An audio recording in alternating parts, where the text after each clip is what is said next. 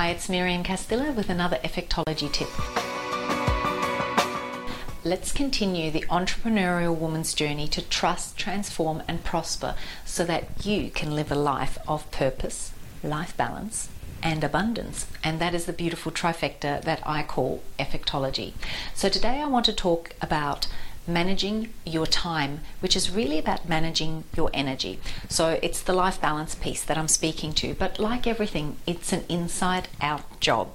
So I want you to think about when you're feeling overwhelmed and when you're feeling like there's just too many things pulling at you about protecting your energy because all of those things that demand your attention, that demand your time, that demand a little piece of you, they're actually draining you of your energy and you only have so much to give on any given day.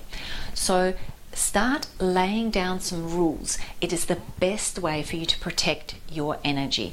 And it can be really practical, such as I will not look at my emails until I've done the one most important thing for myself that day. And you can decide on each day what is the most important thing that I can do for myself today. Go do that, leave everything else closed books, notebooks, you know screens on your computer inbox and so on leave it all shut and do that one most important thing and then go to the things that you know will pull you off track.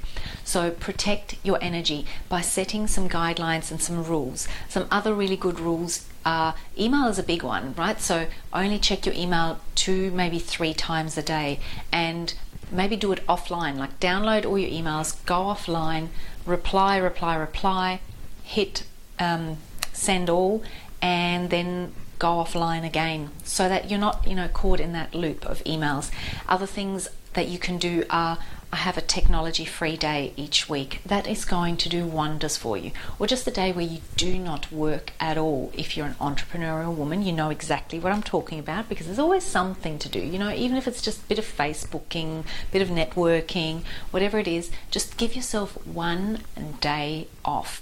Protect your energy. Say no to things that are not in alignment with your zone of genius because you're capable and you're wonderful at lots of things and people admire you and they'd love your help with all these different things, but you've chosen to do this.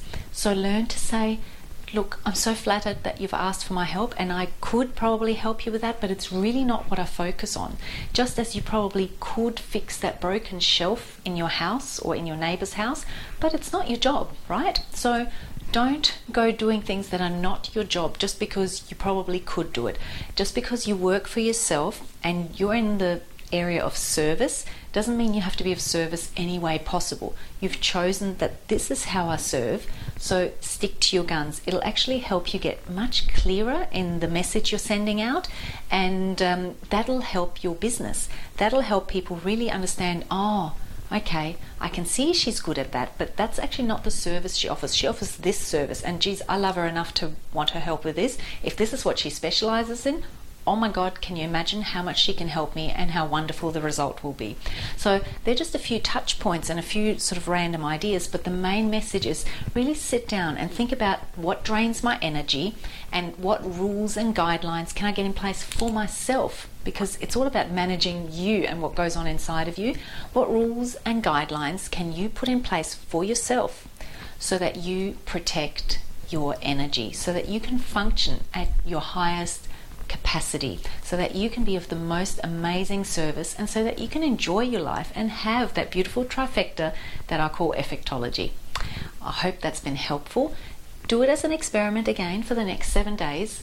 Leave us some comments and let us know how it goes. And stay happy.